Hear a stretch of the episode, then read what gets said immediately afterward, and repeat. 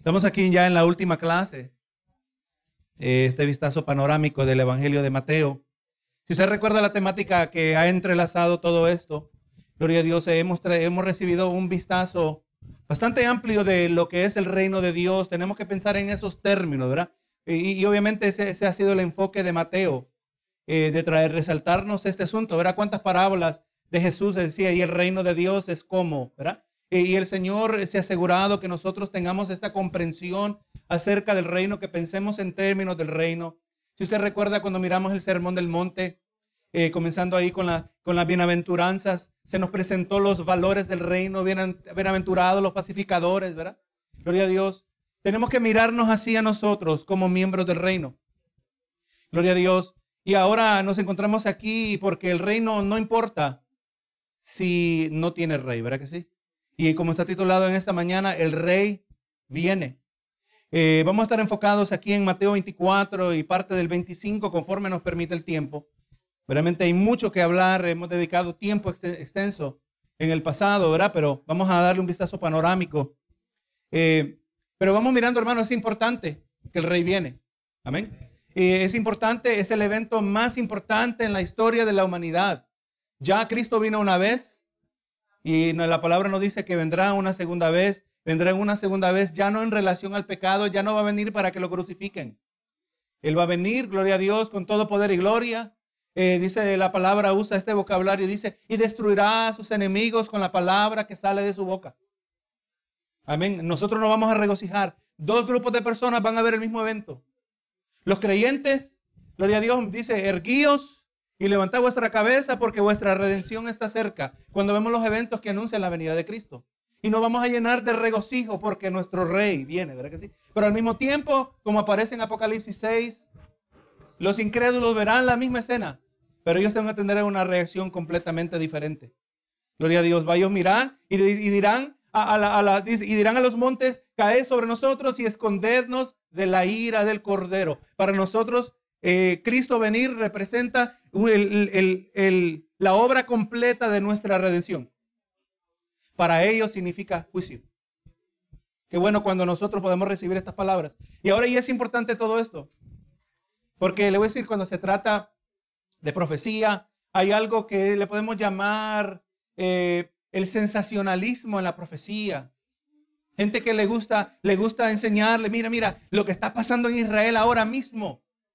Es, un impacto. Y usted, ay, ay, ay, ay, ay, ¿qué tenemos que hacer? Ya Cristo ya viene. Y, y, siempre tratando de figurar cada evento. Pero le voy a decir que cada evento que ocurre, no que no sea importante. No, lo que no, no, no sea que lo que ocurre en Israel no sea importante. Pero tenemos que detenernos y observar. Es que la guerra que está ocurriendo ahora, la guerra de Ucrania, es que la palabra dice que hay rumores, que hay guerra y rumores de guerra. Hermanos, siempre han habido guerras y rumores de guerra. ¿Y qué peor guerra que la Segunda Guerra Mundial? ¿Qué peor guerra que la Primera Guerra Mundial? Si había tiempo para pensar que Cristo venía en aquel entonces. Era en ese tiempo de guerra, pero hoy no pasó nada. Entonces, ¿qué hacemos nosotros? Nos quedamos calladitos y observamos, oramos al Señor. Pero lo que no queremos es que usted se fascine de profecía. Eh, y que, ay, que, tenemos que estar al día de los eventos más recientes y cómo estos cambian el escenario profético y cómo esto está preparando el camino. Indudablemente todo es parte del camino. Pero al final la palabra nos dice que el día ni la hora nadie la sabrá. No sabemos. Por lo tanto, usted no me puede decir a mí que tenemos 10 años o que tenemos 100 años. Nadie sabe. ¿Verdad? Sí, solo Dios lo sabe. Así que cuando miramos eventos de importancia, vamos a ser prudentes y vamos a observar. Vamos a preguntar, no hay problema con preguntar. ¿Qué piensa acerca de esto? Conozco personas que, que así, se acercan. ¿Y qué, cree usted? Bueno, vamos a observar. Yo, yo, usted ha visto que no he hablado casi nada prácticamente de Israel. En estos días, ¿verdad? Lo que ha pasado con los palestinos e Israel. O a más, mejor dicho. Pero lo que sí le digo que el Israel, lo digo en rápido, el Israel de hoy no es ni remotamente el Israel de la Biblia. El Israel de hoy en muchas maneras es pagano, hermano. Entendemos que Dios tiene promesas para Israel. Dios no ha terminado con Israel. Pero nosotros no vamos a ser pro la nación de Israel 100%. Porque Israel está en contra de Dios ahora mismo. Amén. Usted sabía eso, ¿verdad? tienen leyes, tienen, están estableciendo leyes en contra de la fe cristiana. Ellos niegan a nuestro Mesías. Y lo siento. Si niegas a, a mi Mesías, yo voy a orar por ti como voy a orar por todas las otras naciones. Pero Israel, y ahora hay que reconocer que dentro de Israel nacional hay un Israel que es un remanente fiel. Por eso sí vamos a orar, ¿verdad? Que Dios lo guarde. Pero tenemos que con mucho cuidado, ¿verdad? Porque Israel, hermano, es corrupta como cualquier otra nación. Y es posible que podría decir que quizás hasta más corrupta. Como hemos mencionado eh, en, otros tópicos, entendemos, ¿verdad? Y lo menciono solo en pasar porque el tiempo no nos va a permitir hoy. Entendemos nosotros, la palabra nos dice que la gran ramera es una ciudad. Y no solo una ciudad, sino donde nuestro Señor fue crucificado. Amén. Entonces ahí vamos mirando que Israel en el futuro será un jugador principal en, que porque ellos, ellos, la gran ramera es, eh, va a apostatar contra Dios porque va a adorar al anticristo. Amén. ¿Qué, mayor, eh, qué mayor desafío, qué mayor desprecio de Dios que adorar al anticristo, ¿verdad? El tiempo no nos va a permitir entrar en eso. Ahora, algo que vamos a mirar, hermanos, y y es bueno que usted esté familiarizado con alguna de esta terminología, para algunos es la primera vez. Nosotros tradicionalmente hemos aprendido de la posición pre o pretribulacionista. Eh, por un lado vamos a hacer un pequeño contraste, no vamos a entrar en muchos detalles, y también tenemos la posición que en la que nos encontramos nosotros, que es la posición preira. Así que hermanos, pues vamos mirando algo que cuando usted lea vamos a ver pasajes. Usted tiene que tomar una decisión acerca de cuál postura. Usted va a entender, va mirando la palabra. Pero nosotros creemos y, creemos en la venida de Cristo. Pero cuando hablamos de su venida, bueno, cuando en la venida de Cristo, los pretribulacionistas piensan que su, su venida va a ser secreta y que será inminente. Nosotros, ah, y también que la, la venida de Cristo se divide en dos fases. Nosotros creemos que la venida de Cristo va a ser acompañada primero de señales. Pero, por lo tanto, si vienen señales, quiere decir que no va a ser secreta. Gloria a Dios. Y la palabra clara de inminente, si no es secreta, también la palabra nos dice que todo ojo lo verá. Pero es importante, creemos que la venida de Cristo es concomitante, una palabra que significa sucesos que ocurren o aparecen juntos. Creemos que la venida de Cristo para venir a buscar a sus hijos y el juicio del Señor ocurren al mismo tiempo. O sea, Cristo viene, se lleva a sus hijos y empieza el juicio. Lo vamos a ver, se lo menciono rápido. Jesús dio dos ejemplos, como en los días de Noé. ¿Qué pasó? El día que ellos entraron en el arca es el día que entró el juicio. Dijo Jesús también, como en los días de Lot. El día que Lot y su familia salieron es el día que cayó juicio sobre la tierra. ¿verdad? Ya tenemos dos ejemplos y ahora vemos un tercer ejemplo que aparece en el patrón. Lo vamos a ver con la palabra, obviamente, ¿verdad? Pero esto aparece aquí en Mateo. Y, vamos mirando, hermano, y usted va a ver, esta comprensión tiene, lógica y, está clara. No tiene usted que oye, ¿cómo, es que, cómo es que está mirando el pastor la Biblia? Hay que darle vuelta, no, no le entiendo. No, no tiene que ser así. Gloria a Dios. Por lo general, eh, este es un problema que yo tenía siempre. Siempre había detalles que yo no entendía. Ahora, el, principal es, este es el detalle donde usted tiene que decidir. Es la venida de Cristo concomitante. Ocurre no en dos fases, pero en solo una sola fase. Gloria a Dios. Cuando Él viene, viene a buscar a sus hijos y también viene a juzgar la tierra. Lo vamos a mirar. Así que hermanos, durante las últimas semanas hemos considerado a Jesús como el Mesías recién nacido. Lo miramos como el maestro del reino, lo miramos como el Señor fiel, el que envía a anunciar el Evangelio, lo miramos como la cabeza de la iglesia. Ahora nuestro estudio del Evangelio de Mateo concluye hoy mientras celebramos a Jesús, nuestro rey que viene. Y ese es un punto que no quiero que se me pase. Toda esta información, hermanos, no es para que usted se fascine de profecía. Eh, toda esta información requiere acción. Hay algo que tiene que cambiar en mi manera de pensar, algo que tiene que cambiar en mi conducta cuando yo tengo este, estos datos que el Señor nos ha dado en su palabra. Amén. No es para que se fascine más de profecía, No que la profecía no es importante, es importante. Pero debe moldear, tiene que cambiar la manera que nosotros vivimos nuestras vidas. Y esa contestación la vamos a encontrar. O, la pregunta es, ¿qué debo hacer con esta información? La contestación va a aparecer en el mismo libro de Mateo 24. Lo vamos a ver cuando lleguemos allí. Así que vemos que, hermano, que Jesús prometió que algún día regresaría a la tierra en forma física. Ahora, no sabemos cuándo llegará, pero felizmente nos dijo cómo prepararnos para su venida. Y ahí miramos un, aspecto importante, el primero, ¿verdad? Que debemos prepararnos, en qué manera nos preparamos, es una, una pregunta relacionada. Así que vemos que después de que Jesús entró triunfalmente en Jerusalén, o perdón, antes, antes de leer esto, vamos a leer aquí los, el verso clave la verdad central es Jesucristo vino y vendrá otra vez. Sepa que este es un punto doctrinal, no de, segunda importancia. No es un punto secundario, es de primaria importancia. Si creemos que Cristo viene, eso hace de nosotros cristianos. Si no creemos que Cristo viene, entonces ya no tenemos la fe cristiana histórica. Amén. O sea que es fundamental. Dice el verso, el versículo clave. Dinos cuándo serán estas cosas y qué señal habrá de tu venida. Y del fin del siglo le hacen las preguntas. Los discípulos, todo lo que vamos a ver viene basado en esa pregunta que le hicieron los discípulos al comienzo del capítulo. Eh, nuestros, eh, nuestras metas es que podamos examinar las enseñanzas de Jesús sobre su segunda venida y el fin del mundo. Segundo, que podamos comprometer, eh, que nos comprometeremos o volveremos a comprometernos a estar listos para el regreso de Jesús. Y vamos a dejar así, para el regreso de Jesús. No para el regreso de Jesús en cualquier momento. ¿Verdad? Eso ya lo... El, expositor es pretribulacionista, para que sepan. Y que es este, una mayoría de cristianos, ¿verdad? Eh, tercero, que podamos regocijarnos de la gloriosa herencia que espera a todo creyente. ¿verdad? Entonces, vamos mirando, todo esto está relacionado. Cristo viene, pero Él viene para traernos una herencia. Él viene para cumplir la promesa. Dijo, verá, en la casa de mi Padre muchas moradas hay. Hay un lugar para usted, ¿sabía usted? Un lugar preservado, reservado para usted. Un lugar con nombre.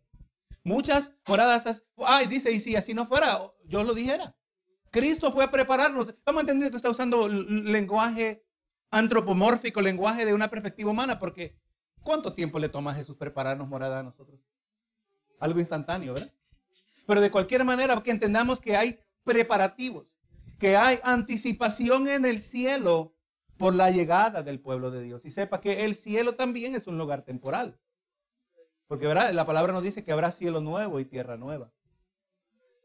Es una destinación temporal o una destinación intermedia. Gloria a Dios. Eh, así que vamos mirando cuando Jesús entró triunfalmente a Jerusalén el domingo y echar del templo a los cambistas el lunes. Jesús pasó el martes antes de su crucifixión enseñando en el templo. Esto aparece en Mateo 22, 18. Vemos que los fariseos y los saduceos le hicieron preguntas, pero Jesús conocía la malicia de ellos, nos dice 22, 18. Denunció su hipocresía frente a las multitudes. Esto aparece en Mateo 23, 1 al 36. Y luego dejó el templo por última vez con las palabras, ¿veis todo esto? Es el contexto de Mateo 24. ¿Veis todo esto? De cierto os digo que no quedará aquí piedra sobre piedra, es el verso 2, que no sea derribada. Recuerde, el templo era el centro de la vida judía. Todo era alrededor del templo. Toda actividad paraba el sábado, ¿verdad que sí? O mejor dicho, paraba el viernes en la tarde. El judío comenzaba su día de reposo el viernes con la puesta del sol, aproximadamente a las 6 de la tarde. Y el día, nadie trabajaba, hermanos. Nadie trabajaba el día sábado. Porque era el día que tenían que venir al templo. Y ahora Jesús está hablando a sus discípulos y le está diciendo que no va a quedar piedra sobre piedra. Obviamente, imagínese que alguien dice, Dios me mostró que un día esta iglesia se va a quemar. ¿Usted tendrá preguntas? ¿Cuándo? ¿Cómo va a hacer eso? ¿Podremos hacer algo al respecto? ¿Pero si usted va a o mejor dicho, algo más personal. Su casa. Todo se va a quemar. ¿Cuándo? Si usted sabe, si le dicen algo así, que gracias a Dios que nosotros no vivimos así, buscando cosas así, pero usted trataría de prepararse lo más posible, ¿verdad? Bueno, yo voy a poner extinguidores por toda mi casa. Yo no voy a salir esta semana. Si usted supiera con certidumbre que alguien le dice que le va a quemar la semana en su casa esta semana, es probable que usted va a tomar la semana libre del trabajo. O llamar a la policía o una combinación de cosas. Usted va a tomar preparativos, exactamente. Nosotros nos vamos a preparar en relación a lo que vamos entendiendo. Y ahora vemos que eh, eh, Jesús y sus seguidores luego fueron al monte de los olivos y los discípulos le pidieron que les explicara el significado de sus comentarios en el templo. Y le dijeron en el verso 3, ¿verdad? Eh, dice, dinos, le dijeron, dinos cuándo serán estas cosas y qué señal habrá de tu venida al fin del siglo. Para ellos la destrucción del templo significaba un evento, por falta de otra palabra, un evento apocalíptico. Por lo general en nuestra cultura se usa la palabra de esa manera, ahora apocalíptico, algo del final de todo. Para el judío la destrucción del templo era lo peor que podía pasar. Inmediatamente. Ellos dijeron. ¿Cuál será la señal de tu venida? ¿Será que ahora lo, lo miraban ahora que él iba a subir a una figura? Ser una figura eh, de realeza, de vencer a los emperadores, al emperador. Inmediatamente ellos entendieron esto en términos, como lo llamaríamos hoy, escatológico, ¿verdad? Del, final de los tiempos. Y ahora la respuesta de Jesús fue queda registrada en Mateo 24, 25 y se conoce como el discurso de los olivos o la profecía del monte de los olivos. Ahora, hermanos, vamos a, vamos a hacer, eh, vamos a brincar del capítulo, capítulo 24 y vamos a estar comenzando en los versos 27, aunque vamos a estar haciendo referencia a, a los versos anteriores. Pero otra diferencia, hermano, entre la posición pretribulacionista y la posición preira.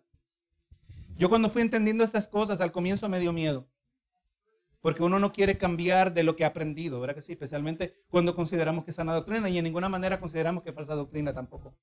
Si usted quiere permanecer pretribulacionista, pues con tal usted entienda lo que, lo que la palabra dice conforme a ese tema, pues está bien. Yo tengo hermanos en Cristo que tienen otras posiciones y amigos que somos hermanos en Cristo porque esto es, este asunto sí es secundario. Amén.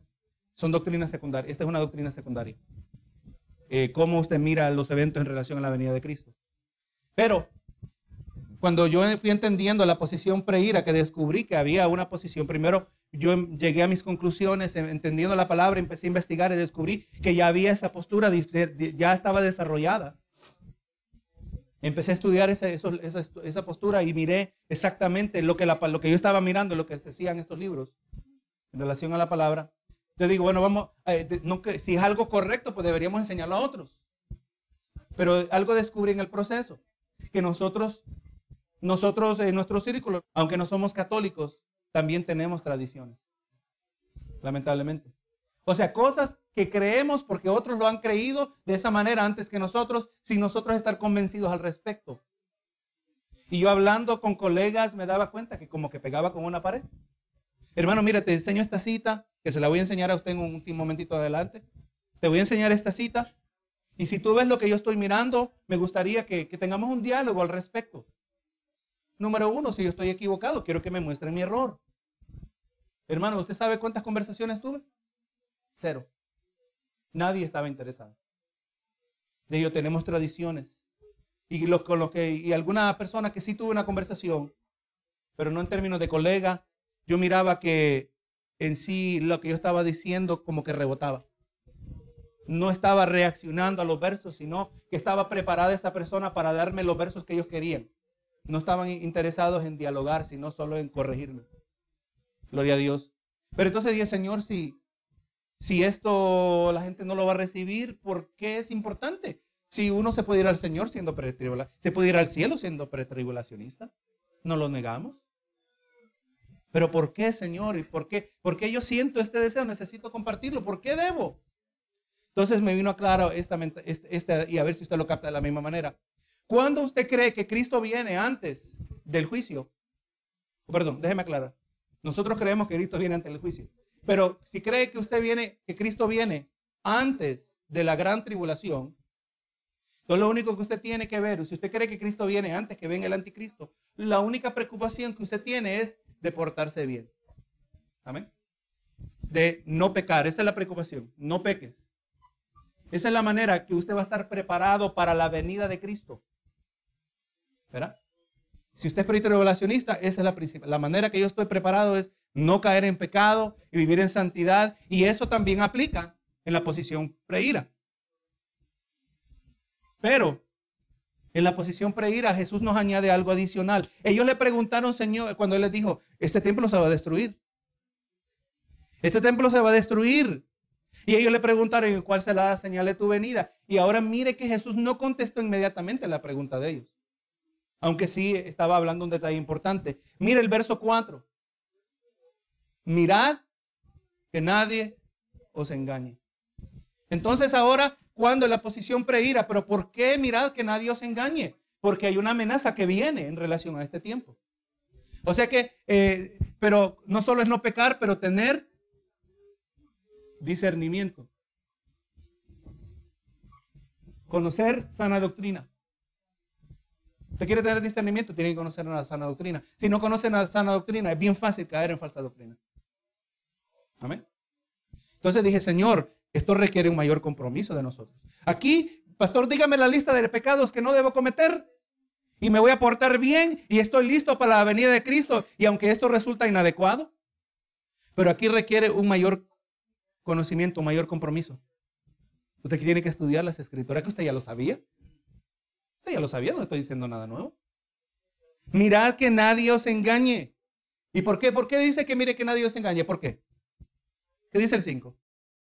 Porque vendrán muchos en mi nombre diciendo yo soy el Cristo y a muchos se engañarán. Van a venir falsos Cristos, falsos profetas, falsos predicadores. El apóstol Pedro lo dijo, eh, que puesto que hubieron falsos eh, profetas en Israel, ahora habrán falsos maestros. Siempre han habido. Pero vamos entendiendo que en este periodo de tiempo, eh, que es la culminación de los tiempos, va a ser en una escala que quizás nunca se ha visto. Porque si la palabra habla de persecución en una escala que nunca se ha visto la gran tribulación. ¿verdad? Y continuamos mirando, ¿verdad? No vamos a entrar en detalle, ya estos pasajes quizás los conoce, guerras, rumores de guerras, pestes, hambre, eso siempre ha habido. Ahora, no, pero pastores que ahora están habiendo más terremotos, yo llevo récord. Sí, es posible que sí, o, lo que pasa es que ahora se puede televisar con mayor facilidad. Ahora nos damos cuenta de manera instantánea. ¿Usted quiere ver la noticia? ¿Qué? Mira, ¿oíste lo que está pasando en China? Antes usted tenía que ir a buscar un canal de televisión, a ver si está hablando de China o buscar el periódico a ver si lo tiene en sus titulares. Ahora usted puede ir a buscar noticias en China. ¿Qué es lo que está pasando en China? Instantáneamente. Lo puede hacer hasta eh, descuidando en el servicio, ¿verdad? El mero culto. No puede hacer, no lo debe hacer, pero puede hacerlo. O sea que nosotros estamos conscientes de cosas que antes no estábamos conscientes. Eso no necesariamente quiere decir que están ocurriendo más. Tenemos que hacer un cuidado muy extensivo. Y más en que en relación a que a a, las décadas que yo vivo. Las, unas cuantas décadas se siente que ha subido en intensidad, pero ¿qué tal si antes de, de, yo vivir eh, en, la, en la generación de mis padres o de mis abuelos hubieron más terremotos en el tiempo de ellos? Pero yo no investigué eso. Para mí se siente que hay más terremotos. Entonces tenemos que tener cuidado, ¿verdad? De dejarnos llevar, a menos que usted haya investigado, y pastor, mire, yo he trazado los últimos 100 años de la historia en los terremotos del mundo y cada década un aumento, entonces ya ahí es algo diferente, ¿verdad? O guerras, también podríamos hablar de la misma manera. Tenemos que tener cuidado de no reaccionar emocionalmente porque eh, es un momento de alarma. Nos alarmamos con facilidad y no que no debemos alarmarnos para tomar preparativos. Pero vamos mirando, ¿verdad? Que ahí está en la posición preira nos requiere, porque vamos a ser sujetos a um, expresiones de engaño quizás más intensas, asumiendo que nosotros somos la última generación de la iglesia, ¿verdad? Asumiendo que nosotros somos los que vamos a ver la venida de Cristo. Y decimos, cuando decimos nosotros, aquí tenemos personas de diversas edades. ¿Verdad que sí? Y no todos vamos a... Eh, eh, y, no quiere decir que yo me voy a morir de viejo. Yo me puedo morir quizás antes que ustedes. No porque no, el pastor no se puede morir antes. No, no, yo me puedo morir antes que ustedes. No hay ninguna garantía. Dios no tiene ningún trato especial conmigo que no tiene con usted nos trata de la misma manera. Todo es conforme a los propósitos de Dios. Ahora, cuando yo le, miramos nosotros, eh, aquí nos tiene el comentarista en la introducción a esta sección. Dice, ¿alguna vez ha tratado de tomar una foto de un rayo? No importa cuán poderosa sea la tormenta cuán rápidos sean sus reflejos, es difícil capturar el destello de un rayo en un solo cuadro. Jesús dijo que su venida sería igual, amén, eh, de inesperada. Y explicó cómo anticipar su regreso observando las señales de los tiempos. Ahora, recuerde, como ya mencionamos, vamos a explicar por qué nosotros no creemos que la venida de Cristo va a ser secreta. Ya por un lado ya miramos, todo ojo le verá. ¿Verdad? Entonces si entendemos que el rapto y la venida ocurren el mismo día, todo ojo le verá. Entonces ya por fuerza elimina que es secreta. Y como vamos a ver que hay señales que acompañan y que vienen antes de su venida, por lo tanto, cuando el creyente mire las señales, él sabe que viene la venida, ahí sí viene la venida en cualquier momento. Gloria a Dios. Eh, en Mateo 12, los religiosos y fariseos le pidieron a Jesús, Maestro, deseamos de ti señal. Y él le respondió y le dijo, escucha quién, quién se lo dijo, ¿verdad? se lo dijo a los hipócritas. La generación mala y adúltera demanda señal, como dice 12, 38 y 39. Pero ahora miremos que es diferente la actitud de Jesús hacia sus discípulos. Cuando ellos le preguntaron acerca de la señal de su venida. O sea, esta información está reservada para los hijos de Dios. ¿Verdad que sí? Esto es para nosotros. Nosotros como miembros del reino de Dios tenemos acceso a las obras del Señor y nosotros vamos a estar preparados. Y como Jesús mencionó, y lo vuelvo a mencionar, y va a aparecer en, los versos que vienen, como en los días de Noé. ¿Qué es lo que eran los días de Noé? Dice, que comían y bebían. No es que se estaban emborrachando necesariamente, está hablando, dice que se casaban y se daban en casamiento. Estaban viviendo la vida cotidiana sin saber lo que les esperaba. Esto es los incrédulos. ¿No sabía? ¿No sabía lo que venía? Oh, claro que sabía. De la misma manera así ocurría en, los tiempos de Lot.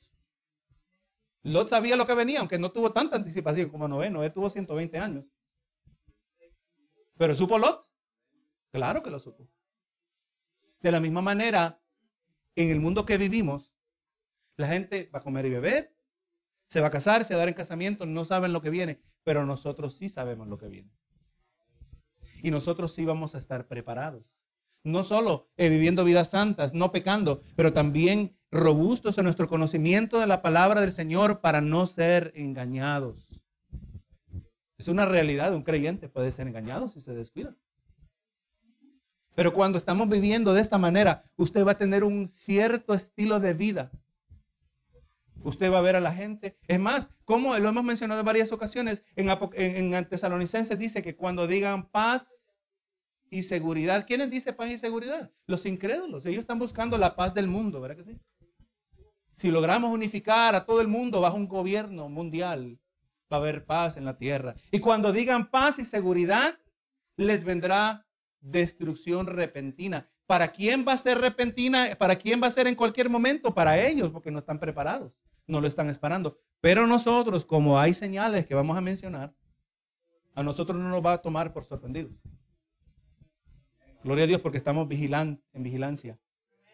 Ahora, mientras que los discípulos ahora en 24, el 24, eh, en lugar de pedirle a Jesús que probara su poder, más bien le pidieron los puntos de referencia como señales de su regreso. Y Jesús proporcionó una respuesta larga y detallada. Y él quería que sus seguidores y ahora también incluido ahí en eso nosotros estuviéramos preparados, prometiendo, porque dice, como dice el verso 13, el que persevere hasta el fin, ese será el salvo.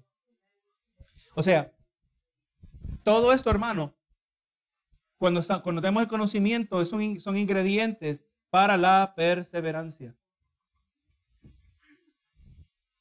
Gloria a Jesús. Sin el conocimiento usted no va a perseverar. Tenemos al creyente que no madura, lo he visto, hermano. Gracias a Dios no me refiero a nadie aquí en esta iglesia. Personas, muchas personas que han pasado por aquí. Cuando está en la prueba. ¿Por qué me está pasando esto a mí? ¿Por qué? Usted ya conoce la respuesta, ¿verdad? Rápido el apóstol Pedro viene contestándonos en primera de Pedro. Porque es necesario. Pero hay creyentes que nunca reciben la, respuesta, el consejo de Pedro. Y siempre pasan preguntando, ¿por qué a mí? ¿Y por qué a mí? y nunca reciben la exhortación de la palabra y se debilitan y se frustran y viven como cristianos derrotados. Le voy a decir, hermano, usted puede vivir en pruebas y al mismo tiempo, no se lo digo simplemente como palabras de autoestima, para subirle la autoestima, para que se motive, no, no, usted puede estar experimentando toda clase de dificultades y al mismo tiempo sentirse en victoria. ¿Cómo es que usted puede saber que está en victoria? Porque usted se mantiene obediente a la palabra del Señor. Amén.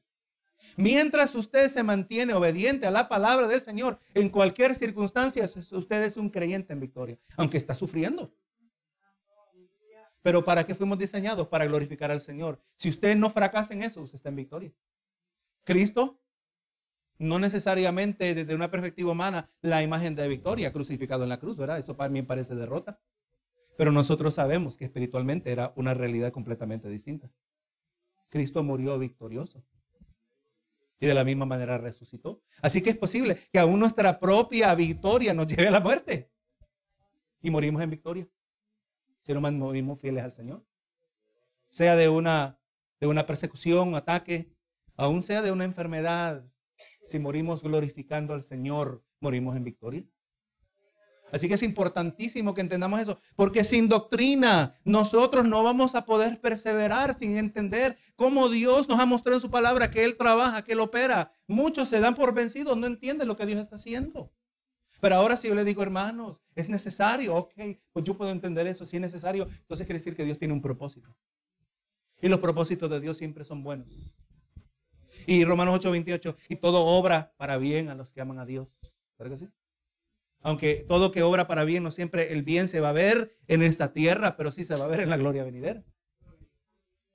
Eso es seguro. Pero necesitamos la palabra que nos recuerde estas cosas.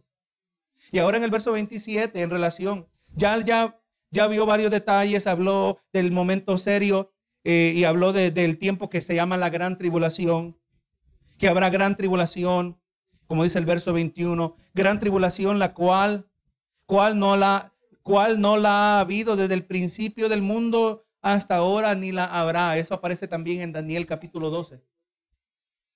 Un momento de sufrimiento, de persecución que nunca ha habido en la existencia de la tierra. Se recuerdo bien, creo que Daniel 12.2.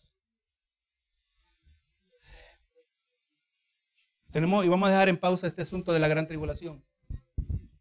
Porque tenemos que aclarar algo acerca de eso, ¿verdad? pero vamos a ver cómo lo va con el tiempo. Entonces ya es el contexto que hemos mirado. Eh, de acuerdo a, a Daniel capítulo 7, habla que Jesús va a venir en las nubes. Exactamente lo que Jesús está cumpliendo. Ya para el verso 27 dice, en Mateo 24, 27, Dice, porque como el relámpago que sale del oriente y se muestra hacia el occidente, así será también, así será también la venida del Hijo del Hombre. ¿Cómo es un, un relámpago? Es casi instantáneo, ¿verdad? Es una fracción de un segundo. Hermano, cuente un medio segundo, por favor. A puras penas podemos contar un segundo, ¿verdad? Ahora, es más, me tardo yo en comienzo y paré. Me tardo más en decir eso que lo que es un medio segundo. Y así es un, relámpago, es una fracción. y, le digo que es menos que la mitad de un segundo. No me sorprendería que es hasta una centésima de un segundo. Un segundo dividido en 100 partes. Es una fracción, así será la venida de Hijo del Hombre. Será repentina, ¿verdad? Recuerde, para algunos será repentina. Para algunos será inesperada. Pero los que están vigilando eh, saben que viene en cualquier momento. Gloria a Dios. Ahora vemos aquí, ¿verdad? Eh, así será la venida del Hijo del Hombre. Entonces ya hemos entendido, la venida de Cristo es concomitante, no la vamos a divorciar en dos pedazos. Primero viene el rapto, antes de que los últimos siete años, que se llama ahora los últimos siete años de la profecía de Daniel, siete años importantísimos. Y después, al final de los siete años, ahora viene Cristo de verdad. dice en, la posición pretribulacionista, Cristo viene y se queda en las nubes, por lo tanto no es una venida. Y como se queda en las nubes, los muertos de Cristo resucitan y se van con Él y se desaparecen por siete años. Y después, al final de los siete años, Cristo aparece de nuevo. Eh, nosotros no dividimos esas dos, dos, la venida de Cristo en dos fases. Nosotros vamos a mirar que es un solo evento el día, de la, el día del, arrebatamiento es el día que comienza el juicio del Señor. Vamos a llevar eso en mente. Y aquí vemos, y dice, porque donde quiera que estuviera el cuerpo muerto, ahí se juntarán las águilas. Eh, quizás eh, lo más apropiado fuera, ahí se juntarán los buitres. Tiene más sentido, ¿verdad? Un cuerpo muerto, los buitres. Los buitres son animales que se, se dedican a comer, son carroñeros. ¿Usted usa esa palabra? Los buitres comen lo podrido. Dios los diseñó también, ¿verdad? Para un propósito. Pero entonces vamos mirando que la venida de Cristo tiene que ver con gente muerta. Es lo que está diciendo Jesús, ¿verdad? Ah, va a haber gente muerta a causa de la venida de Cristo. Otra palabra de la venida, de, la venida del Señor, también se le puede llamar la venida de Cristo el día del Señor. Y ahora el día del Señor tiene que ver estrictamente en la mentalidad judía, tiene que ver con el día de juicio, el, el día que el Señor viene a derramar su juicio sobre la tierra. Pero ahora, ahora el 29 me muestra que sí tenemos que tratar con esto. Dice, e inmediatamente después de la tribulación de aquellos días, el sol se oscurecerá y la luna no dará su resplandor y las estrellas caerán del cielo y las potencias de los cielos serán conmovidas. Entonces aparecerá la señal del Hijo del Hombre en el cielo y entonces se lamentarán todas las tribus de la tierra y verán al Hijo del Hombre viniendo sobre las nubes del cielo con poder y gran gloria. Ahí no hay discusión, no hay, no hay disputa, ¿verdad? De que es la venida de Cristo. ¿Cuándo viene de Cristo? La venida de Cristo es inmediatamente después de la tribulación de aquellos días. Ahora, gloria a Dios. ¿Qué, y cuál es, y qué es lo que va a ocurrir? Dice, el sol se oscurecerá, la luna no dará su resplandor, las estrellas caerán del cielo. Ahora, marque ahí su página y vamos a dar un brinco al libro de Apocalipsis. Libro de Apocalipsis y vamos a estar yendo al capítulo 6 de Apocalipsis, ¿verdad? Entonces ya el capítulo 6, es aquí donde diferimos de nuestros hermanos pretribulacionistas. En Apocalipsis aparecen lo que se llaman los sellos, las trompetas y también aparecen las copas.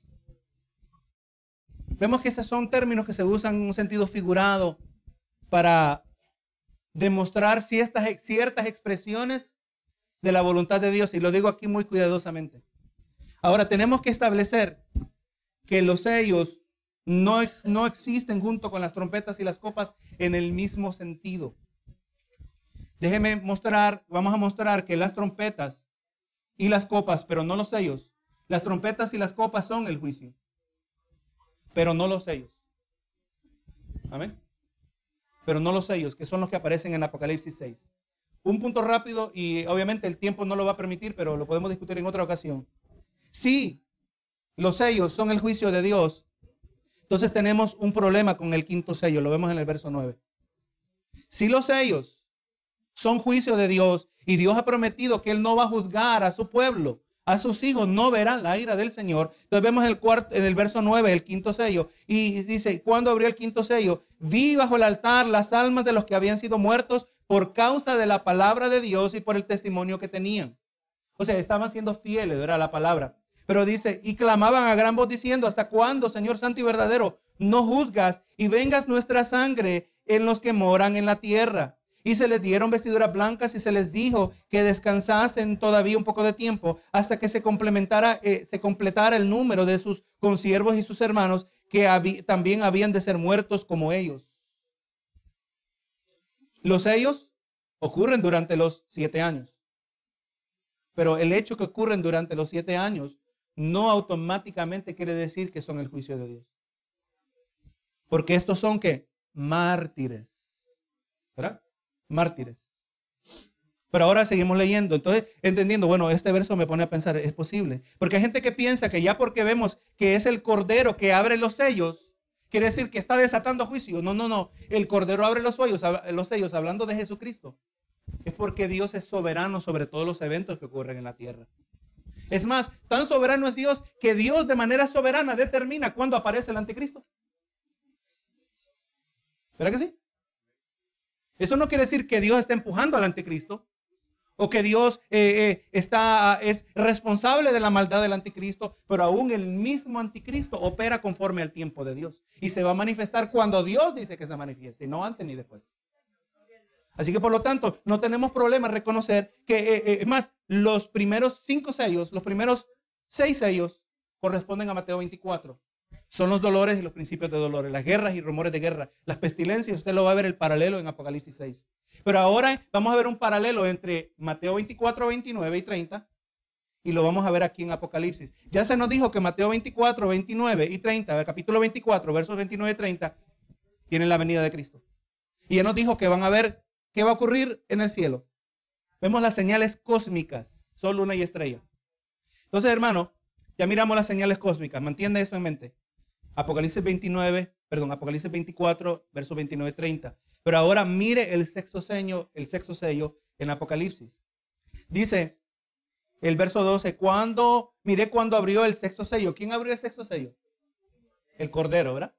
Cuando abrió el sexto sello, he aquí hubo un gran terremoto y el, el sol se puso negro, como tela de silicio, y la luna se volvió como, como sangre. Y las estrellas del cielo cayeron sobre la tierra como la higuera deja caer sus hijos cuando es sacudida por fuerte viento, y el cielo se desvaneció como un pergamino que se enrolla y todo monte, toda isla se removió de su lugar. Y ahora el 15. Entonces ya vemos las mismas señales cósmicas, ¿verdad? O tiene que decidir que las señales cósmicas ocurren dos veces en la historia de la humanidad, que requiere más creatividad que entender mejor que se refieren al mismo evento. Y ahora dice el 15, y los reyes de la tierra los grandes, los ricos, los capitanes, los poderosos y todo siervo y todo libre se escondieron en las cuevas y entre las peñas de los montes y decían a los montes y a las peñas, caed sobre nosotros y escondernos del rostro de aquel que está sentado sobre el trono y de la ira del cordero, porque el gran día de su ira ha llegado y quién podrá sostenerse en pie. Aparentemente ellos cuando apareció el primer sello no pensaron en la ira de Dios. Pero ahora que ven la señal cósmica, Ahora sí están pensando en la ira de Dios. ¿Verdad? ¿Y cómo saben que vino la ira de Dios? Porque apareció él, Jesucristo. O sea que vemos la venida de Jesucristo en Apocalipsis 6 y no al final de Apocalipsis. No que Cristo no va a aparecer. Eh, hay una escena donde Jesús vuelve a aparecer, pero no, no estamos hablando de, de su venida. Cristo vino y tiene una presencia continua. Amén. Entonces, muy rápido, porque si no, no vamos al punto que quería llegar en relación a toda esta información. Estamos entendiendo, hermanos, la expresión gran tribulación. Se nos ha enseñado que es ira, ira, ira, ira, no, no, gran tribulación. Cuando Jesús dijo habrá gran tribulación, la palabra en el griego es megaslipsis. Y yo me puse a buscar slipsis, que es tribulación. La palabra tribulación no significa ira en ningún lugar. La palabra tribulación siempre significa aflicción. Cuando eh, en muchas maneras literalmente se refiere a lo que le ocurre a una uva cuando está siendo apretada, comprimida. Amén. Cuando está en el, eh, para producir el vino, ¿verdad que sí? Está, hay, hay, hay, presión sobre la uva, ¿verdad? Así también hay presión y la palabra en un sentido general significa presión, aflicción. Yo busqué la palabra en el griego a lo largo del Nuevo Testamento y si recuerdo bien, de 43 ocasiones que aparece la palabra eclipsis, 40 de ellas están hablando de creyentes. Entonces, tenemos que revisitar la idea de gran tribulación. Gran tribulación, mejor dicho, podemos llamarle gran persecución. Y si lo entendemos así, nos ayuda a entender que estos eventos de Apocalipsis 6 ocurren durante los siete años y que la iglesia va a estar presente durante los siete años, por parte de los siete años, pero como hemos entendido, los sellos no son la ira de Dios, la iglesia no va a ver la ira de Dios. Pero sí vamos a ver los principios de dolores, asumiendo que somos la última generación de la iglesia. ¿verdad? Entonces todo esto, hermano, lo estamos dando un vistazo. Nosotros dedicamos un año entero a esta temática, ¿verdad? Pero queremos dar un puntos introductorios. Ahora volvemos, hermano. Entonces yo espero, hermano, que ya miramos la venida de Cristo aparece en Apocalipsis 6. Y la venida de Cristo viene y la ira comenzó ahora. Ya se, abrió el, el sexto sello. Y ahora el séptimo sello es el que presenta las trompetas. En sí, el contenido del sexto sello, el séptimo sello son siete trompetas. Y vemos que la séptima trompeta, cuando se toca la séptima trompeta, el contenido de la séptima trompeta son las siete copas. Así es la secuencia que vemos en Apocalipsis. Pero entonces ya vemos la venida de Cristo en Apocalipsis 6 y ya pasaron todos los sellos prácticamente. Y por eso los mártires de Apocalipsis, verá, la gran tribulación, la gran persecución, por eso ellos son muertos. Dios no es la causa de la muerte de ellos. ¿Quién es el responsable ahí? El anticristo, ¿verdad? Como, vamos a ver si el tiempo nos permite entrar en más detalle. Volvemos aquí a Mateo 24. Entonces, ya se nos dijo las señales cósmicas. Y ahora vendrá el Señor viniendo sobre las nubes con, gran poder, con poder y gran gloria y enviará a sus ángeles con gran voz de trompeta y juntarán a los escogidos de los cuatro vientos desde un extremo del cielo hasta el otro. ¿Qué describe eso ahí? ¿Juntarán a los escogidos? ¿Qué es eso? ¿Ah? El rapto, el arrebatamiento. ¿Verdad? The, the rapture. En los últimos tiempos, the end times. Gloria a Dios. Vemos entonces, ¿verdad? Creemos nosotros, aunque ya no estamos en la posición pretribulacionista, pero todavía creemos en el arrebatamiento, porque la palabra lo respalda. Entonces juntarán a los escogidos. Y ahora mire el 32. De la higuera aprende la parábola. Cuando ya su rama está tierna y brotan las hojas, sabéis que el verano está cerca. Entonces dice, cuando usted mira la higuera, le está diciendo a oídos judíos, oyentes judíos, conocen cerca del, del higo, ¿verdad? Y cuando ven que el higo, la planta del higo, el matorral del higo, su rama está tierna, ya se están viendo que está empezando a brotar las hojitas verdes. ¿Verdad que sí? Entonces cuando dice, el judío sabía que miraban las hojas, el verano se acerca. Ellos no saben la fecha exacta del verano, pero saben que el verano está cerca, ¿verdad? Entonces, mira, mira ahora el paralelo. Así también vosotros, cuando veáis todas estas cosas, conoced que está cerca a las puertas. ¿Cuáles cosas? Si solo retrocedemos unos besos versos atrás, vemos las, señales cósmicas, ¿verdad? Así que cuando vemos las señales cósmicas, ahí sí Cristo puede venir en cualquier momento. Pero si no hemos visto las señales cósmicas, no podemos decir eso todavía. Ahora, cuando vemos guerra, rumores de guerra, pestilencias, terremotos, y de repente aparecen las señales cósmicas, usted, usted sabe que estos son los principios de dolores. Pero sin estas señales, usted todavía no sabe que estos son principios de dolores. ¿Verdad que sí? Por eso nos hacemos hacia atrás y observamos. Otro detalle rápido, el templo de Israel, el donde los, judíos van a adorar. Otro detalle importantísimo. Ahora, si usted me dice, pastor, los judíos ya están adorando.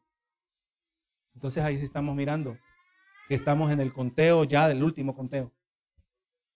Porque el anticristo tiene que aparecer, es más, lo vamos a ver en Tesalonicenses. el día del Señor, el día de la ira de Dios, el día del rapto también, no vendrá sin que antes aparezca el hijo de perdición. Otra señal importante, ¿verdad? Que no aparece aquí en Mateo 24. Seguimos leyendo. De cierto os digo, no pasará esta generación hasta que todo acontezca. ¿Cuál generación? La generación que vio estas señales. El cielo y la tierra pasarán, pero mis palabras no pasarán. Las palabras de Dios son más firmes que aún el mundo material, hermano. ¿Cómo es eso, verdad? Para nosotros, usted ve alguien que estuvo en un momento turbulento en el avión o alguien que estaba en una embarcación que estuvo en una marea horrible y cuando cae y besa la tierra, tierra firme. Tierra firme, decimos, ¿verdad? Pero no se siente tan firme cuando hay terremoto. Pero el Señor nos dice que más firmes son sus palabras que la misma tierra. la tierra se va a desvanecer antes que, no se, que las palabras de Dios se desvanezcan. Estas palabras se cumplirán. Y aquí viene lo que mencionamos, como en los días de Noé, así será la venida del Hijo del Hombre. Porque como los días antes del diluvio estaban comiendo y bebiendo, casándose y dándose en casamiento hasta que el día que no entró en el arca. Y no entendieron. Hasta que vino el diluvio y se lo llevó a todos, así también será la venida del Hijo del Hombre. No entendieron, es el punto que Jesús quiere mostrar. ¿Verdad que sí?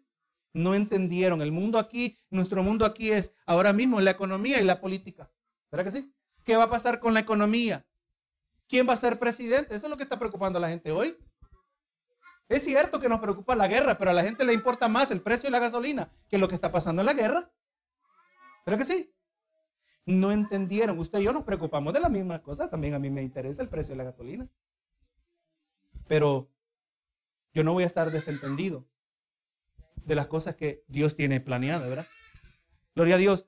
Estaban ellos, dice, y no entendieron. Dice, estarán dos en el campo, el uno será tomado y el otro será dejado. Dos mujeres estarán moliendo en un molino, la una será tomada y la otra será dejada. Velad pues porque no sabéis a qué hora ha de venir nuestro Señor. Nosotros no sabemos, pero vamos a saber la temporada. No sabemos el día. Pero de acuerdo a los versos que miramos, la parábola del higo, del, del higo, puede decir del hígado, ¿verdad? Pero no, la parábola del higo, te podemos entender el tiempo general, ¿verdad? Pero sabe esto, que si el padre de familia supiese a la hora que el ladrón habría de venir, velaría y no dejaría minar su casa. Por tanto, también vosotros está preparados, porque el Hijo del Hombre vendrá a la hora que no pensáis. ¿Quién es el que, el que no esté velando? ¿Quién pues es el siervo fiel y prudente? Y ahora aquí está el detalle, hermano. Nos dijo que velemos. Dios dio detalles, se lo dio a ellos y ahora no, se nos da a nosotros. Toda esta información, ¿qué debemos hacer con esto?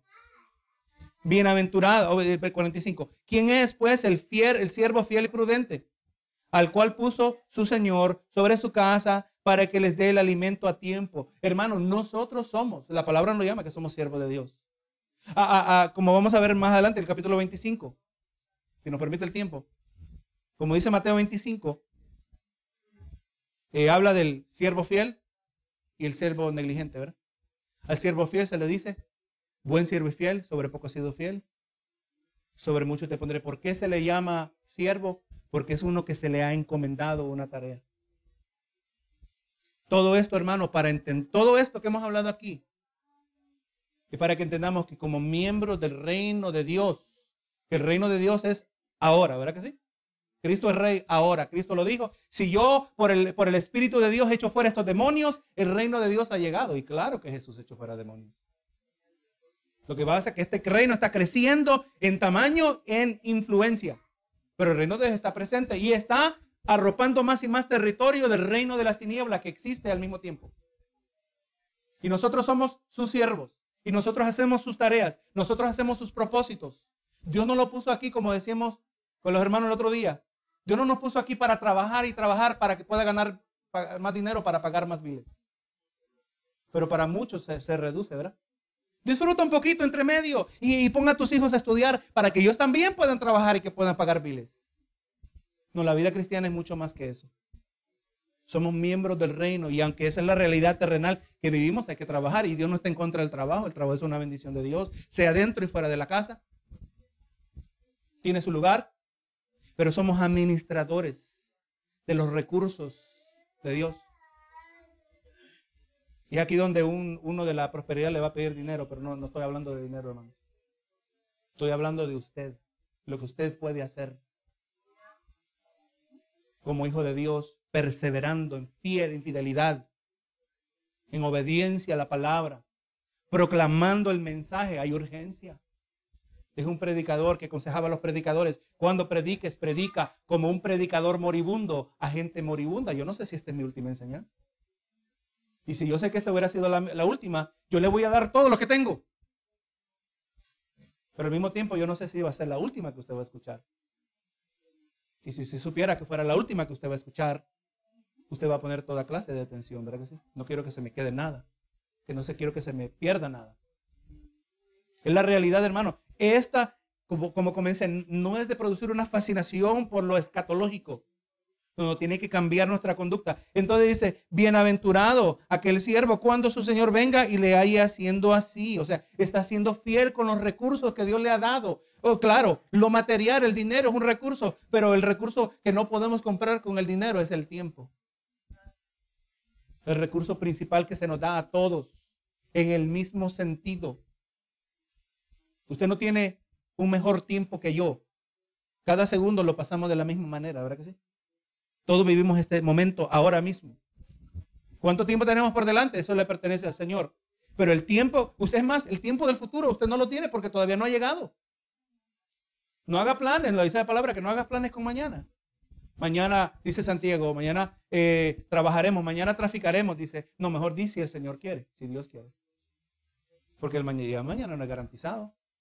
Lo único que usted tiene es ahora. Es un regalo, dijo alguien. Por eso se le llama el presente.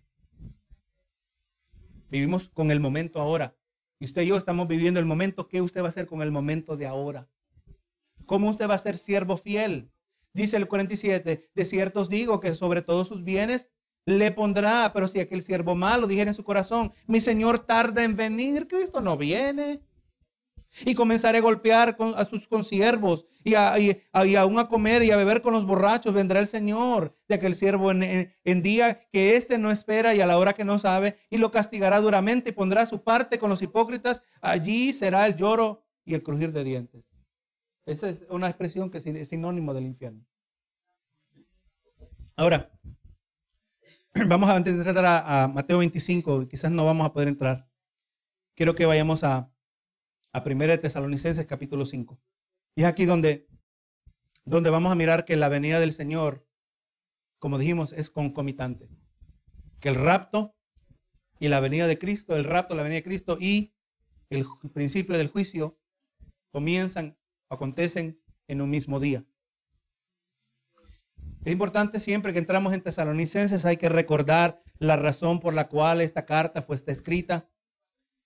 Cuando usted vuelve, eh, es más, voy a leer aquí rápido. Vamos a volver al capítulo 4, verso 13, para recibir un poquito de contexto. Les habían convencido a los hermanos de Tesalónica que la persecución que ellos estaban experimentando era la ira de Dios. Y eso era de manera atribulante, se puede imaginar, ¿verdad? Lo que te está pasando es la ira de Dios. Pero dice el verso 13, y esto es lo que Pablo quiere remediar, quiere enseñar. Tampoco queremos, hermanos, que ignoréis acerca de los que duermen, hablando de los que murieron en Cristo, para que no os entristezcáis como los otros que no tienen esperanza. O sea que el creyente, cuando tiene un ser querido que muere en el Señor, o tiene un amigo que muere en el Señor, tiene un hermano que muere en el Señor, es uno que tiene, el creyente tiene esperanza. Porque si creemos que Jesús murió y resucitó, así también traerá a Dios con Jesús a los que durmieron con él. En el caso del creyente, cuando muere es algo temporal, por eso se llama que duerme. Eso no se le aplica al incrédulo. Por lo cual os decimos esto por palabra del Señor. Nosotros que vivimos, que habremos quedado hasta la venida del Señor. O en otras palabras, nosotros los sobrevivientes. Amén. ¿Podemos decir eso ahí? ¿Usted lo ve? Nosotros los sobrevivientes hasta la venida del Señor no precederemos a los que durmieron. O sea, nosotros los que quedemos vivos, ¿por qué dice quedemos vivos? ¿Por qué los sobrevivientes? Por la gran tribulación. ¿Verdad? Donde van a haber mártires. Nosotros no nos vamos a adelantar a los que, o sea, los que murieron, no se preocupen, que ellos no van a estar en desventaja. Nosotros no nos vamos a adelantar a ellos. Dice el 16, porque el Señor mismo, pero recuerde ya, nos dijo el verso 15, la venida del Señor. ¿Qué significa la venida del Señor? La venida del Señor. Está simple. Venida significa venida. Porque el Señor mismo con voz de mando, con voz de arcángel y con trompeta de Dios descenderá del cielo la venida, ¿verdad? Y los muertos en Cristo resucitarán primero. Estamos mirando, ya empezamos a ver que la, resurrección de los muertos, que siempre ha estado, asociada con, con el arrebatamiento, se está ahora conectando a la venida del Señor. No es un evento que viene primero y ahí siete años después viene la venida.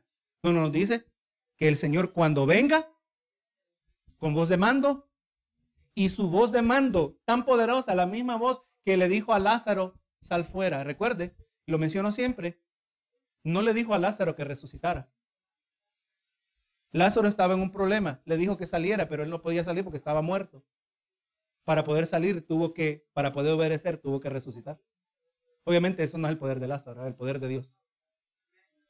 Pero vamos mirando que se está conectando era la resurrección entre los muertos. Y ahora mire esto, dice el 17, luego nosotros los que vivimos, los que hayamos quedado otra vez, los que hayamos sobrevivido, seremos arrebatados juntamente con ellos en las nubes para recibir al Señor en el aire y estaremos siempre con el Señor.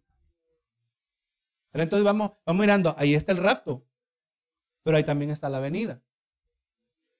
Con esto en mente, verá la palabra concomitante, estamos juntando cosas que estaban separadas antes, ahora las ponemos juntas, entendemos que la palabra las coloca juntas. Yo cuando leí este pasaje, yo siempre me confundía en mi posición pretribulacionista cuando yo enseñaba y pensaba esto. Porque yo, bueno, aquí está hablando de la venida, pero siempre termina hablando del rapto. Yo no entiendo cómo es esto. Si son dos eventos separados, ¿por qué empieza hablando de la venida, pero termina hablando del rapto? Hasta que caí en cuenta lo que vamos a ver, el verso que a mí me ayudó a entender esto. El capítulo 5. Pero acerca de los tiempos y de las ocasiones, no tenéis necesidad, hermanos, de que yo os escriba, porque vosotros sabéis perfectamente que el día del Señor, ¿cuál día? El día del Señor, el día del Señor es el día del rapto, hermanos. Perdón, el día de juicio. Una, judío, ven acá. ¿Qué es el día del Señor? El día de juicio. Vemos que el día del Señor vendrá como ladrón en la noche. Ahora, entendamos que en la carta original no había un capítulo 4, ni había capítulo 5, ni había capítulo 1. Era una sola carta, su intención era ser leída completamente. Eh, Pablo aquí no ha cambiado de temática, sigue hablando lo mismo. Si usted quiere, le podría poner el verso 1 del capítulo 5. Bien se le pudo haber puesto, el verso 19 del capítulo 4. ¿Verdad? Porque los capítulos y los versos no fueron inspirados, fueron puestos por un hombre para ayudarnos a ubicarnos, ¿verdad? Pero no hemos cambiado de tema. Entonces dice, vosotros sabéis que el día del Señor vendrá como ladrón en la noche. Ahora, ahí donde dice, mira, ahí está la doctrina de inminencia. Cristo viene en cualquier momento, ya aclaramos que Cristo no puede venir en cualquier momento, por lo menos mientras no hayan venido las señales. Entonces, ¿qué quiere decir ladrón en la noche? Bueno, ladrón en la noche no significa secreto necesariamente, pero sí significa inesperado. Pero mire lo que dice aquí en relación a esto. Entonces, ladrón en la noche, vamos a reconocer que no tiene, que no necesariamente tiene que significar una venida secreta, ¿verdad? Porque supuestamente en la posición pretribulacionista, la, la película no muestra dejados atrás y solo se quedaron los calcetines y los zapatos y los pantalones. ¿Y qué les pasó a los creyentes? Así pasa. ¿Y, qué tal si el piloto del avión era cristiano? Pobre, pobre gente. ¿Qué tal si era el bucero? O el, o el conductor de Uber. Pobre de usted, ¿verdad? Que de repente se desapareció. No, no, no es eso. Y dice el verso 3, será como ladrón en la noche, que cuando digan, ¿quién dice? Paz dice, que digan paz y seguridad, Ahora vamos a ver quién es que dice paz y seguridad. Vendrá sobre ellos destrucción repentina, sobre ellos. Sobre los que dicen paz y seguridad. Nosotros no sabemos que, nosotros sabemos que no hay paz y seguridad sin Cristo. Pero ellos están hablando de una paz y seguridad sin Cristo. Y dice, y vendrá sobre ellos destrucción repentina. Es a eso que se refiere el ladrón en la noche. La venida de Cristo como ladrón en la noche no es que es secreta, pero es repentina. Pero para quién es repentina, sigamos leyendo como a, mujer, como a los dolores de la mujer encinta y no escaparán. ¿Cómo son los dolores? Teniendo experiencia, no yo, pero mi esposa. Cuando despiértate, que ya es la hora.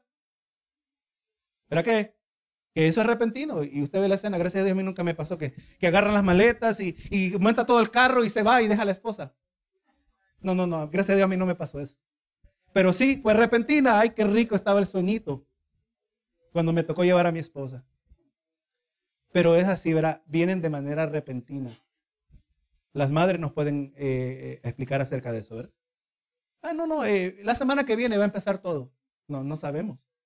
En la intensidad de repente. Entonces vamos llevando eso como dolores a mujer encinta y no escaparán las repercusiones de esto que se va a manifestar de manera repentina, la destrucción repentina que va a venir con el día del Señor. Tiene sentido, el día del Señor es el día de juicio.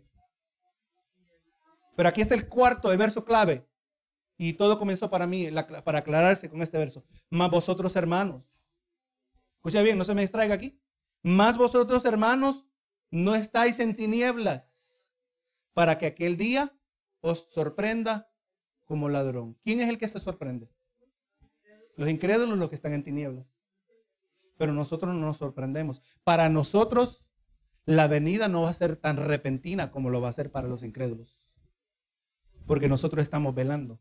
Porque estamos viviendo como miembros del reino. Estamos trabajando en la expansión del reino. Estamos en comunión con el Señor. Dijo el profeta, ¿cómo pueden andar dos juntos a menos que estén de acuerdo? Usted no puede estar en comunión con el Señor a menos que está pensando de la manera que Dios piensa. Si usted está viviendo en obediencia a la palabra, usted está pensando como Dios piensa y va a experimentar comunión con el Señor. Usted no va a estar despistado. El mundo va a decir paz y seguridad y le va a venir completamente lo opuesto. Es importantísimo eso, ¿verdad? Y él no se le olvide el 4, márquelo en su Biblia. Mas vosotros, hermanos, no estáis en tinieblas, para que aquel día os sorprenda como ladrón. Así que lo siento, la venida del Señor no puede ser secreta. Y tenemos la parábola del higo. Yo no puedo, no sé el día, todavía no sabemos el día. Si alguien aparece, si yo vengo, hermano, usted la fecha. Yo creo que ya sería mejor que se vaya, porque aquí ya nos hemos desviado de la palabra.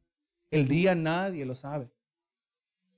Pero nosotros no estamos en tinieblas para que aquel día nos sorprenda. Entonces vamos mirando y voy a mencionar aquí rápido, hermanos. Vamos a la segunda Tesalonicenses capítulo 2. Otro detalle en relación a la misma al mismo tópico. Segunda Tesalonicenses capítulo 2. Pero respecto a la venida de nuestro Señor Jesucristo y nuestra reunión con Él. ¿Qué, ¿Cuál es la reunión ahí? El rapto, ¿verdad?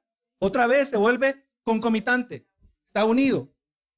En respecto a la venida de nuestro Señor Jesucristo y nuestra reunión con Él, os rogamos, hermanos, que no os dejéis mover fácilmente de vuestro modo de pensar, ni os conturbéis, ni por espíritu, ni por palabra, ni por carta, como si fuera nuestra, en el sentido que el día del Señor está cerca. ¿Qué pasan diciendo nuestros hermanos perturbacionales? Cristo viene ya, Cristo viene ya. Cristo puede venir ya, pero todavía no lo sabemos hasta que miremos las señales.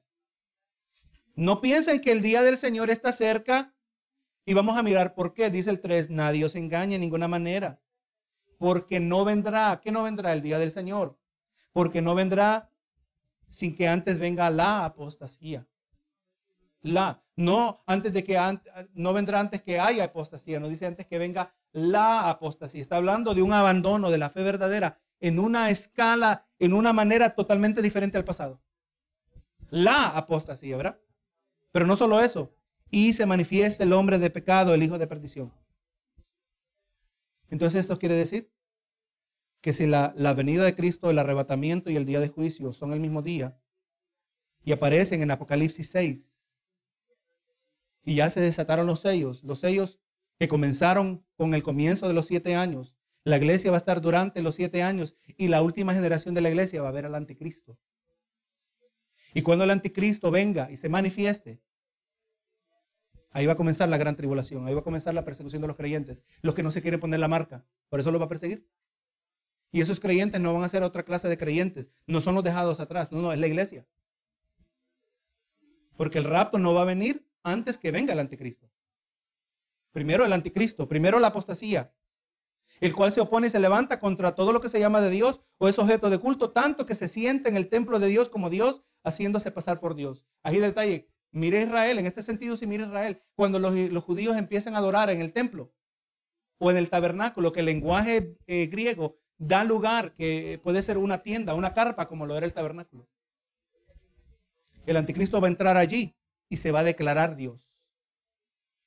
Y cuando se declare Dios, se va a declarar el Mesías. Israel va a quedar convencida porque Israel no, no cree en Jesús. Israel todavía espera a su Mesías y de repente aparece uno que vendrá. Bueno, vamos a leer que va a venir con poder. Aquí no vamos a tener que quedar por fuerza. Pero eso es lo que el Pablo Jesús le llama la abominación desoladora en Mateo 24. Él entra al templo y ahí sabemos que estamos a la mitad de los siete años. Dice, haciéndose pasar por Dios, ¿no os acordáis que cuando yo estaba todavía con vosotros os decía esto? Y ahora vosotros sabéis lo que lo detiene. Primero no dice lo que lo detiene, a fin de que a su debido tiempo se manifieste. Pero ya está en acción el misterio de la iniquidad. Solo hay, solo que hay quien al presente lo detiene hasta que él a su vez se ha quitado de en medio. Este que es quitado de en medio aparece en Daniel capítulo 12. Y entendemos que es el arcángel Miguel. Amén. Y dice, y entonces se manifestará aquel inicuo a quien el Señor matará con el espíritu de su boca y destruirá con el resplandor de su venida, inicuo cuyo advenimiento es por obra de Satanás, con gran poder y señales y prodigios mentirosos. Por eso va a engañar a Israel. Y por eso la gran ramera dice la palabra que va a embriagar a las naciones con el vino de su, con el vino de su idolatría. Ahí está la apostasía. Israel, la gran ramera, va a engañar a las naciones en la adoración al anticristo pensando que están adorando a Dios. Y ahora dice, prodigios y milagros. Sabemos que hay prodigios y milagros, pero son mentirosos. ¿Qué es lo que es una mentira? Engaña. No es que no hay poder sobrenatural. Por eso le digo, no se sorprende el que hace muchos milagros. No, no, escucha la doctrina. Escucha lo que enseñe. El hecho que tiene poder sobrenatural para hacer cosas no quiere decir que viene de Dios. No, no, impresiónese de cómo esa palabra a usted le alimenta, cómo le lleva al arrepentimiento, cómo le lleva a la santidad, pero no se impresione los milagros, porque los milagros pueden ser mentirosos. Dice el 10, y con todo engaño de iniquidad para los que se pierden, por cuanto no recibieron el amor de la verdad para ser salvos. ¿Se recuerda que escribimos? Y como preira nos preocupamos de vivir vidas santas, pero de tener discernimiento. ¿Quién va a tener discernimiento? El que ama la verdad. Así que cuando vienen estos tópicos, usted, ay, como que ya no aguanto, no quiero, no me interesa. No aguanto el sueño. No, no, no. Vamos a estar en alerta. Esto impacta nuestras almas. Es para y debe impactarnos. Y dice el verso 11, por esto Dios les envía un poder engañoso para que crean la mentira, a fin de que sean condenados todos los que creyeron a la que no creyeron a la verdad, sino que se complacieron en la injusticia. Así que aquel que no ama la verdad es uno que se complace de la injusticia, es la misma persona. Y lo único que quiero mencionar en Mateo 25, hermanos, y terminamos en los últimos minutos que nos quedan. Se presentan la parábola de las diez vírgenes. Tenemos que estar alerta como las cinco prudentes, ¿verdad? Aparece la parábola de los talentos ya en el verso 14, que nos deja saber cómo debemos administrar lo que Dios nos ha dado. Dios nos ha dado, usted tiene que multiplicarlo. Y no estoy hablando de dinero. Y la palabra talento solo resulta que coincide con la palabra en español talento. Pero en sí la, palabra talento solo se refiere a, a una moneda. No quiere decir que está hablando literalmente de sus talentos, aunque podría tener una aplicación. Pero lo que Dios nos ha dado, los recursos, usémoslo para el reino de Dios. Y no se preocupe, no tiene que dar todo su cheque. No me refiero a eso. Usted, usted es el recurso para el Señor.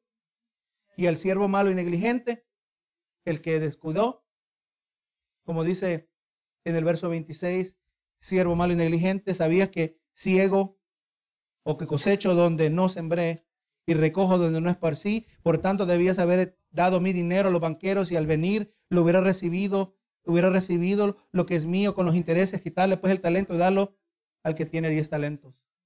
Hermano, Dios espera retorno de su inversión. Cada vez que usted recibe la palabra, Dios está invirtiendo en usted. Hasta que usted lo vaya entendiendo, hasta que usted solo pueda explicar a otros, hasta que usted lo vaya integrando en su manera de pensar. Porque tengo que ser el siervo fiel que el Señor me haya haciendo así, como dijo Mateo 24. Y lo último, ya el 31, verá, vemos que cuando el Señor venga en gloria, se sentará en el trono de gloria. Esto aparece en el libro de Apocalipsis, capítulo 20, donde va a hacer la separación, ¿verdad? No dijo la palabra que el, el, el trigo, eh, gracias, crece junto con la cizaña. Estamos pensando igual, ¿verdad? Y aquí se van a separar. En este caso le llaman las, las cabras y las ovejas. Las cabras o el trigo por un tiempo tenido apariencia de trigo, perdón, la cizaña por un tiempo tenido apariencia de trigo, pero no era trigo. Las, las, las cabras entre las ovejas, desde un cierto punto de vista, quizás no se pueden distinguir, pero eventualmente se van a separar los que dicen que ser cristiano, pero no lo eran, exactamente lo que ocurre aquí. Gloria es el Señor. Y vamos mirando, ¿verdad? Que eso nos coloca a nosotros una responsabilidad. Vamos a tener que rendir cuentas. Toda esta información es para prepararnos. Un día vamos a pararnos delante del Señor. ¿Qué hiciste? Pudiendo ir al culto, no fuiste. Pudiendo alimentar tu alma, no lo hiciste. Mejor miraste otro episodio en Netflix. No, no, esto es sacrificado, hermanos. Usted va a tener que sacar, usted nunca va a tener suficiente tiempo. Usted va a tener que hacer el tiempo. Así como usted hace tiempo para ir al hospital. ¿Para que cuando usted está enfermo, está mal, usted deja de trabajar para ir al hospital? Deja lo que sea. Estaba en una fiesta, deja la fiesta. Pero ¿cuántas cosas no dejamos nosotros para darle prioridad al Señor? ¿Para que sí? Es lamentable. Tengamos cuidado nosotros, hermano, todo esto nos hace responsables. Somos administradores, seamos fieles administradores de los recursos que Dios nos ha dado, porque el reino se va a expandir. Pero el que no se ocupa del reino no va a estar preparado. Y es posible tener toda esta información correcta y me la puede explicar para atrás toda a mí. Pero por cuanto no tenemos comunión con el Señor, por cuanto no oramos, cuando viene el momento no tenemos fuerza para resistir. Por eso oramos también, hermanos. No solo es palabra, hay que orar. Es en la oración que el Señor nos da la fuerza para hacer lo que Él nos dice en su palabra. Él pone el querer como el hacer. Una cosa es el querer. Yo sé lo que debo hacer y quiero hacerlo, pero no tengo la fuerza. Es en la oración, en la comunión con el Señor. Y la oración tiene muchas formas. La oración no siempre es en términos de que usted está de rodillas en su casa. Usted puede orar en el carro. Puede estar en comunión. Es más, antes de, montarse, eh, de ponchar el, el trabajo o antes de comenzar su día en la casa, usted se encomienda al Señor. Señor, estoy delante de ti. ¿Puede lavar platos para la gloria de Dios? ¿Puede cambiar el aceite para la gloria de Dios? Claro que sí. Todo lo debemos hacer para la gloria de Dios. ¿verdad? O sea, ¿será que hay un beneficio espiritual en cambiar el aceite? Sí. Porque para cambiar el aceite tengo que tener manos. Y le voy a dar gracias a Dios por mis manos.